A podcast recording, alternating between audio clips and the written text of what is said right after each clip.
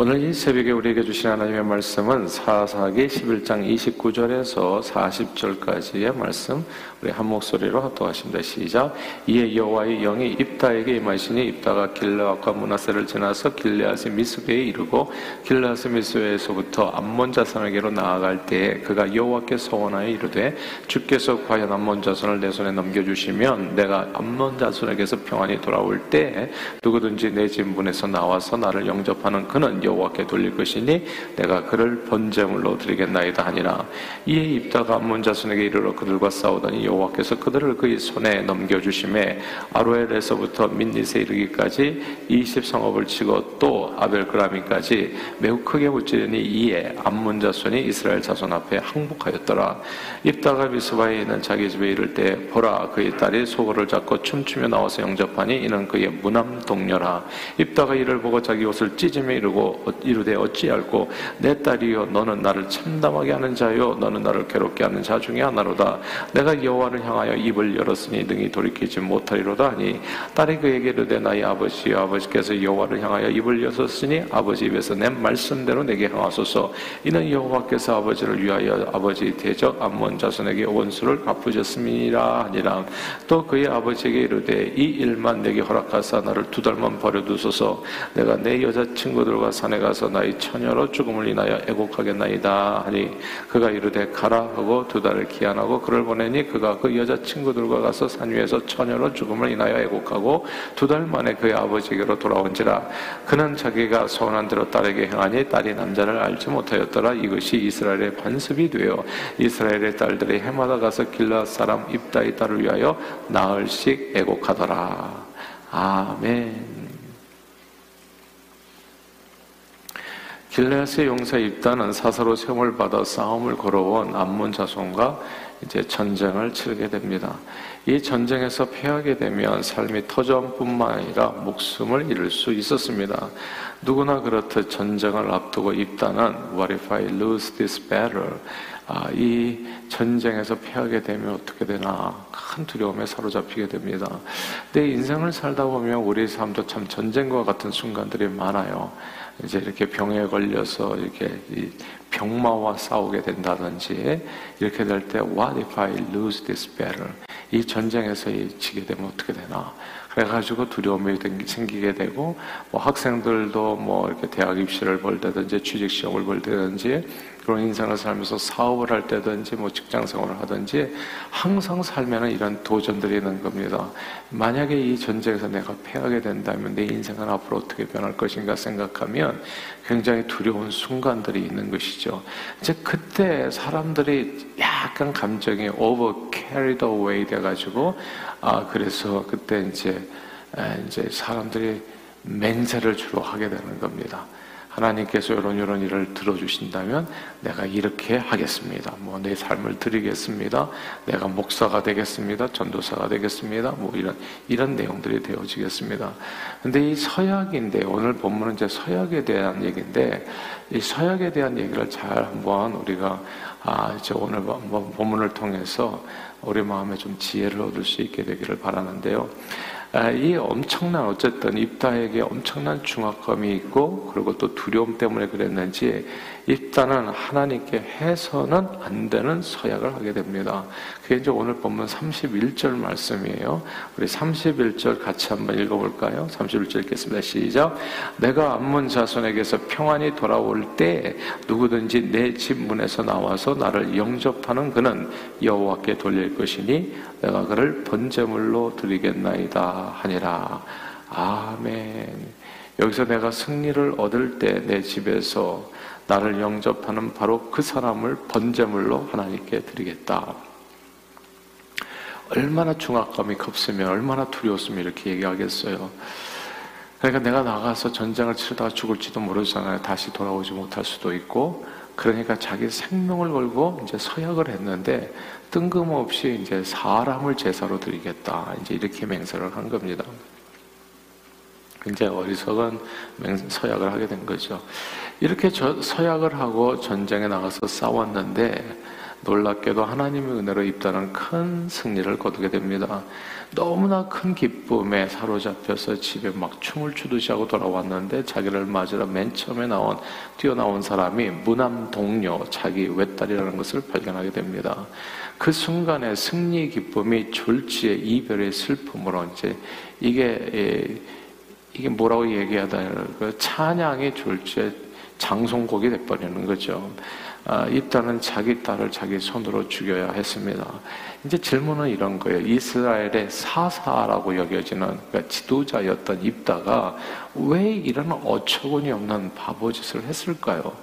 왜 그렇게 말도 안 되는 서약을 하고 그리고 서약에 따라서 자기 딸을 하나밖에 없는 귀한 딸을 자기 손으로 죽이는 이 진짜 암만 생각해도 바보짓이죠. 더 이상은 어떻게 말하면 표현하기가 어려워요.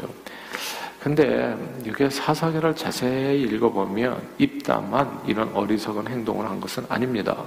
미디안과의 큰 전투에서 엄청난 정과를 거둔 용사 기도원도 뜬금없이 금으로 에봇 하나를 만드는 바람에 백성들이 그 에봇을 음란하게 섬기도록 잘못을 저지릅니다. 그러니까 이 이스라엘의 지도자라는 사람들이 다 이렇게 좀 말도 안 되는 어처구니 없는 어리석은 짓을 이렇게 행했던 것을 보게 돼요. 아, 그리고 곧 이어서 이제 오늘 입다 다음에 나오는 이제 사사 누굽니까? 삼손이에요. 이 삼손이라는 사람은 더 이해할 수 없는 행동을 합니다. 막 그냥, 이, 그냥 여성도 이렇게 여성 편력도 심하고, 아, 그런 거 진짜 뭐라고 설명할 수는 거의 깡패 수준이에요. 사람의 행동하는 행동들이. 이제 이런 내용들이거든요. 이게 왜 소위 하나님의 사람들이요 하나님께서 이스라엘을 구원하기 위해서 선택했다고 볼 수 있는 그런 지도자들이 한결같이 이런 어리석은 행동을 했던 것일까? 이게 이제 궁금한 거잖아요. 일단은 그냥 하나님께 제가 전쟁에서 승리하고 오면 제사를 드리겠습니다. 감사의 예물을 드리겠습니다. 소와 양, 성경 말씀대로 소야, 소와 양을 제물 삼아서 감사 예배를 드리겠습니다. 하면 되는 것인데, 왜 하필 사람을 제물 삼아 드리겠다고 해서 스스로 절망과 슬픔에 그 길에 빠져 들어갔던 것일까요? 자, 그 모든 답이 성경에 나와요, 사실. 사사기 안에 나옵니다. 사사기 21장 25절이에요. 화면을 보고 같이 한번 읽어볼게요. 사사기 21장 25절 읽겠습니다. 시작. 그때 이스라엘에 왕이 없으므로 사람이 각기 자기 소견에 오른 대로 행하였더라. 아멘. 이 말씀을 주목해야 됩니다. 이스라엘에 뭐가 없어요? 왕이 없어서 각기 자기 소견에 오른 대로 행하였다. 예전에 왕이라는 존재는 솔로몬 왕처럼 기본적으로 판사 역할을 했습니다. 문제 해결사였던 거죠. 백성들이 서로 이렇게 아, 분별이 잘 안 돼요. 뭐가 옳은지, 뭐가 그런지, 뭐가 선인지, 뭐가 악인지. 그럴 때 그 문제를 가지고 누구 앞에? 왕 앞에 가져가는 겁니다. 왕이 이렇다 하면 그 판결을 받아서 이제 거기에 따라서 가는 거거든요. 그러니까 이제 왕의 말이 제 예전에는 법이었던 때가 있었던 거죠. 가장 공정한 법, 그리고 모든 사람들에게 가장 정의로운 법, 가장 선한 법. 그래서 이 지도자들이 이제 그런 역할을 이제 감당해 주었었는데, 이제 이 왕이 없다 보니까 이 일 처리가 잘안 되는 겁니다. 스스로 판단해서 행동할 수밖에 없었고 그런 환경 속에서 오늘 본문과 같이 하나님께 인신제사 하나님께서 전혀 기뻐하지도 않고 원하지도 않은 인신제사를 드리는 어처구니 없는 행동이 이제 나오게 된 겁니다. 그렇다면 이따의 시대와 비교해서 오늘날 저와 여러분들 어떻습니까? 우리들은요 어, 엄청 복을 받은 사람입니다. 사람은 과연 시대를 잘 타고 나야 돼요. 우리는 진짜 시대를 잘 타고 난 거예요. 엄청 복을 받았는데 예수님께서 말씀하셨습니다. 너희 눈은 봄으로 너희 귀는 들음으로 복이 있다. 과거에 많은 사람들 선지자들이 듣고 싶었던 것을 너희들이 듣고 싶 너희가 듣는 것처럼 듣지 못했고 정말 보고 싶었던 것을 너희가 보는 것처럼 보지 못했다. 너희 눈은 봄으로 너희 귀는 들음으로 복이 있다 말씀했습니다. 만왕의 왕이신 예수님을 우리가 모시고 살게 됐잖아요. 우리에게는 왕이 있어요. 이때만 해도 왕이 누군지를 모르고 여호와의 이름을 불렀는데 여호와가 누군지를 몰라요. 누군지를. 그런 누군지를 모르는 이름을 불렀었던 거거든요. 근데 우리는 누군지 확실하게 알고서 아 그분이 예수 그리스도라는 것을 알게 된 거죠. 이때는 여호와라는 이름이 있잖아요. 여호와. 이 여호와라고 하는 이름 자체가 사실은 야외라는 이름 스스로 있는 자라고 하는 이런 뜻 이런 이름 자체가 애매모호한 이름이에요. 그냥 그냥 예를 들어서 전지전능하신 하나님이라는 그런 의미가 되는 거예요. 그런 그런 하나님이 근데 어떤 분이신지를 알죠. 하나님이 과연 뭘 좋아하시는가? 정말 이렇게 순대국을 좋아하시는가? 하나님께서 짜장면을 좋아하시는가? 하나님께서 소와 양을 제물로 받으시는 걸 좋아하시는가? 하나님께서 인신 제사를 좋아하시는가? 하나님이 정말 그 미각은 뭔가? 하나님께서 기뻐하시는 건 뭔가?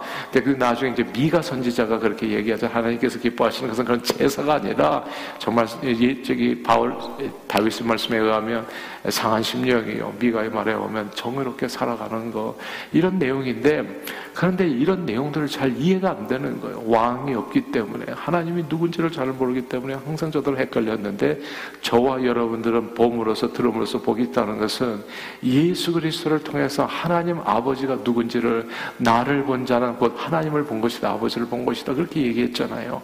그냥 우리는 확실하게 왕이 누군지를 안 거예요. 그리고 하나님의 말씀, 예수 그리스도의 말씀을 통해서 가르침을 받은 사람들입니다. 예수님께서 이렇게 얘기했어요. 서약에 관해서 산상수원 5장, 그러니까 마태복음 5장이죠. 산상수원에서 하늘과 땅으로서 도무지 맹세하지 말라. 너희 말은 옳다 옳다 아니라 아니라 하라. 이에서 지나는 것은 악으로 입다는 이런 말씀을 못 들었잖아요. 맹세하지 말라는 말씀을 못 들었잖아요. 그러니까 어리석게 맹세하다가 자기 딸을 죽였잖아요. 예, 살인자가 됐잖아요. 그것도. 근데 우리는 눈을 봄으로써 귀는 들음으로써 복되다고 예수님, 우리 왕이신 예수님 앞에 판결을 들은 거예요. 내가 어떻게 해야 됩니까? 서약해야 됩니까? 말해야 됩니까? 서약하지 말아라. 우리는 말씀을 들은 사람들이거든요. 그냥 옳다 옳다 아니다 거기서 지나는 것은 악에서 난다고요. 예수님의 이 말씀을 이어서 야고보서 사도 야고보는 야고보서 5장 12절에서 이렇게 말씀했습니다. 이것도 우리 화면을 같이 보면서 한번 읽어볼까요? 같이 읽겠습니다. 시작. 내 형제들아 무엇보다도 맹세하지 말지니 하늘로나 땅으로나 다른 아무 다른 것으로도 맹세하지 말고 오직 너희가 그렇다고 생각하는 것은 그렇다 하고 아니라고 생각하는 것은 아니라 하여 정죄받음을 면하라. 아멘. 요게 이제 신약 성경에 나오는 그 하나님의 말씀에 가르침을 받은 예수님의 말씀 그대로 인용하는 야고보의 사도의 말씀인 겁니다. 그러니까 우리는 입다보다도 훨씬 더 행복한 사람들이야. 하나님의 말씀을 들어서 맹세하지 않아도 된다는 것을 어, 깨달은 사람들, 그래서 하나님의 말씀에 따라서 이 판결이 정확하게 바른 길을 걷게 되고 이런 어리석은 길을 이제 피해서 살게 된 것이죠. 그러니까 이 우리가 오늘날 이런 말씀을 듣고서도요, 무슨 어려움이 닥치면 내가 이걸 하겠다, 저걸 하겠다. 자꾸 말하는 사람들이 있어요. 내가 주의 길을 가겠다, 내가 성교사로 뭐 헌신하겠다, 뭘 해주시면. 하나님하고는 거래하는 것이 아닙니다. 그냥 주님 앞에 은혜 받은 거 감사하시고요. 감사 예물을 그냥 드리세요. 그냥. 진짜 과거에는 소와 양이었고 지금은 감사 예물을 드리세요. 그리고 하나님께서 정말 내게 그런 부르심이 있다면 그 길을 가면 되는 것이지 이게 거래하듯이 이렇게 해주시면 제가 이렇게 하겠습니다. 아니에요. 아무 공로 없는 저와 여러분들을 위해서 예수님께서는 모든 것을 다 주셨습니다. 그러니까 이게 이게 자꾸 거래식으로 하나님을 하게 되면 그러면 신앙생활 자체가 항상 뭐 안 해주시면 안 하는 거죠. 그러니까 뭘 해주시면 하고 이제 이런 식으로 신앙되면 컨디셔널 그러니까 이게 조건적인 사랑의 관계 신앙생활이 되기 때문에 그것은 정말 바람직한 모습으로 신앙생활을 한다고 보기가 어려워집니다. 사실 입다가 그러나 살았던 이 사사시, 사사기 시대에는 하나님이 어떤 분이신지 알고 이해하기가 엄청 어려웠습니다. 이때만 해도요 신고약 성경이 오늘날처럼 완전히 형성되기 전입니다. 그렇잖아요. 사사기 시대 그 뒤에 있는 성경들이 하나도 없는 거예요. 모세 오경 보듯이 있었을 거예요. 근데 모세 오경도 오늘과 같이 뭐 이렇게 모세 오경이 이렇게 적힌 게 아니죠. 파피루스에 적혀가지고 그것도 손으로 필사를 해가지고 이거는 그냥 이 이사야 이사야 그 66장 책 한 권만 해도 방안 가득이었다고 하니까 파피루스 쌓아두면 그러니까 그걸 어떻게 읽냐고요 평범한 사람이. 또 대부분의 사람들이 다 까먹느니라. 그러니까 하나님의 말씀에서 너무너무 멀었던 겁니다. 대다수의 사람들은 하나님의 말씀이 뭔지도 모르고 그저 아버지, 할아버지로부터 구전되어 온 이야기만 듣고 마치 장낸 코끼리 만지듯이 하나님을 섬기고 있었던 겁니다. 게다가 가나안 땅에 살면서 가나안 백성들의 풍속과 삶의 방식에 영향을 받지 않을 수가 없었죠. 모세의 가르침과 십계명에 기초한 순전한 여호와 신앙이 그냥 가나안 땅에 살다 보니까 주변 사람들의 토착 신앙에 이제 영향을 받아서 접목이 돼서 희한한 신앙 형태가 이루어진 겁니다. 당시 가나안 땅에는 가나안 백성들 가운데 그 심청의 공양미 300석에 팔려간 심청의 이 인당수에 몸을 던지는 것처럼 인신제사가 횡행하고 있었던 건, 그 당시만 해도 세상 모두가 다 인신제사가 있었던 것 같아요. 이 심청의 얘기를 보면. 그러니까 세상 모두 이렇게 영향을 받는 거거든요. 이런 세속적이고 마귀적인 제사 방식이 하나님의 백성들 사이에서도 전염돼서 여호와를 섬기면서도 세상 방식으로 섬기는 일이 벌어져서 애꿎은 사랑하는 딸을 여호와께 여호와께 제물로 바치는 오늘 본문과 같은 비극이 발생한 겁니다. 근데 생각해 보세요. 오늘날에도 비슷한 일들은 계속 벌어집니다. 교회 성도님들 가운데서도 세속의 물결의 영향을 받아서 신앙생활에 세속 세속적으로 변하는 일들이 종종 있어요. 불교, 유교의 잘못된 종교 생활이 예수 신앙으로 이렇게 접목이 돼가지고 불교식으로 예수 믿는 사람, 유교식으로 예수 믿는 사람들이 꽤 있습니다. 다윗의, 다윈의 진화론과 세상의 가르침에 미혹되어서 동성애를 죄라고 말하지도 못하는 사람들이 드러나고 있습니다. 그러나 우리 왕은 이 오직 예수 그리스도 그분의 말씀, 요게 오늘 본문에서 얘기하고 싶은 내용이에요. 우리 왕은 과거에는 소견이 그러니까 왕이 없어서 각자 소견에 옳은 대로 행해서 이 엉망진창이었지만 오늘날에는 우리가 왕이 있다. 오늘날에는 하나님의 말씀이 우리에게 있다. 이렇게 있잖아요. 인생의 모든 문제의 해답은 왕이 주신 이 말씀 안에 다 있는 겁니다. 우리 눈은 봄으로서 우리 귀는 들음으로써 복이 있는 거예요. 과거에는 하나님을 보지 못했지만 우리는 독생하신 하나님의 아들을 통해서 인자와 긍휼이 넘치고 정의롭고 선하신 우리 하나님 아버지를 우리는 보게 되어지는 겁니다. 그분이 우리 기준이 되어집니다. 성경 말씀만이 우리 모든 인생의 지침이 됩니다. 우리는 더 이상 어리석은 맹세를 하지 않아도 돼요. 인신세사 같은 어처구니 없는 일을 저지르지 않아도 됩니다. 왜냐하면 예수 그리스도가 우리와 함께 성령 충만으로 계시고 그분의 말씀이 오늘 이 새벽에도 우리 앞길을 인도해 주기 때문입니다. 그런데요, 이렇게 주의 말씀을 갖고도 하나님의 말씀을 그냥 책꽂이에만 넣는다든지 아니면 그냥 차 안에 던져 놓는다든지 예전에 그랬었어요. 요즘은 이제 책도 안 가지고 다니시지만은 예전에 보면은 이 성경책이 차 안에 있는 분들이 많았어요. 집 안에 없어요. 아니라 주일날 차 안에서 꺼내가지고 왔다가 다시 차 안에 던져놓고. 예. 차 안에서 빛을 받아 바래지는 성경책. 아, 이런 아버지를 알 수 있는 길을 다 우리에게 주었는데도 보는 사람이 없어요, 도대체, 성경을. 주야로 묵상하지 않으면 어떻게 되겠어요? 안타깝게도 이런 귀한 성경 말씀을 가지고도 평생 일독 한 번 하지 않는 사람, 사람들, 사람들이 있어요. 여러분 가운데 만약 그런 분이 계시면 보아케기 꼭 하세요. 예. 진짜 부, 부끄럽잖아요. 내 인생에 어떻게 생명길을 걸어갈 수 있는지 다 알려주는데도 안 보면 무슨 소용이 있냐고 그게 아무리 좋아도요. 우리 가운데는 성경 말씀보다는 책이나 사람들의 이야기 혹은 영화나 드라마에서 나오는 대사를 더 많이 외우고 인용하는 사람들이 많습니다. 가만 들어보면 어 무슨 드라마에 나오는 대사를 그분이 얘기하고 계시는 거예요. 무슨 진리 있냐. 네. 예수님의 열두 제자 이름은 모르는데 배우들과 배용준 씨부터 시작해가지고 탤런트 이름도 줄줄 깹니다.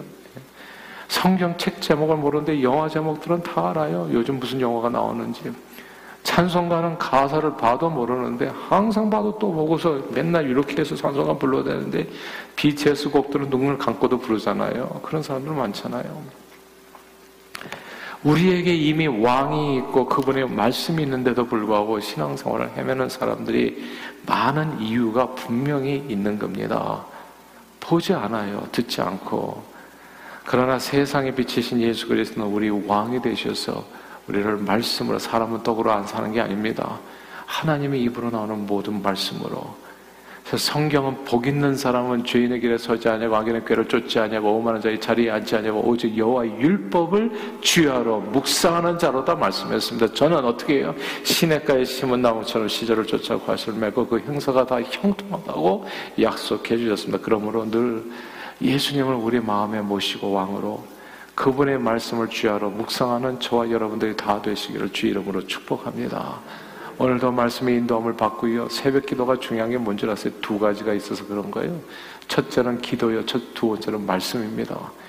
이게 하나님의 말씀이 있고 아 왕으로 모시고 여기 듣다 보면 자기도 모르게 진짜 가랑비에 속어 쳤듯이 내 삶의 길이 확실하게 보이기 시작해요. 분별이 되기 시작해요. 어떤 길을 걸어가야 되겠구나. 왕의 말씀이잖아요. 이 헷갈리는 인생길에서 뭐가 옳은지 누가 알아요?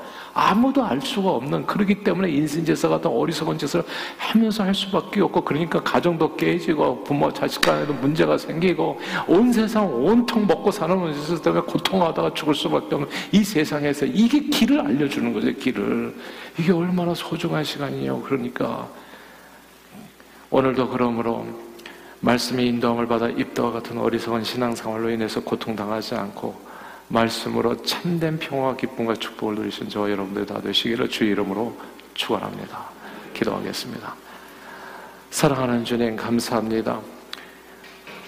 입다의 삶을 보면서 참 답답한 게 입다는 이때 성경이 없어서 이렇게 행했대지만 오늘날 우리는 성경을 갖고서도 하나님의 말씀을 갖고서도 그냥 책장에 먼지 뽀얗게 하도록 모셔두고 읽지 않은 바람에 우리는 여전히 헤매는 사람들이 있습니다.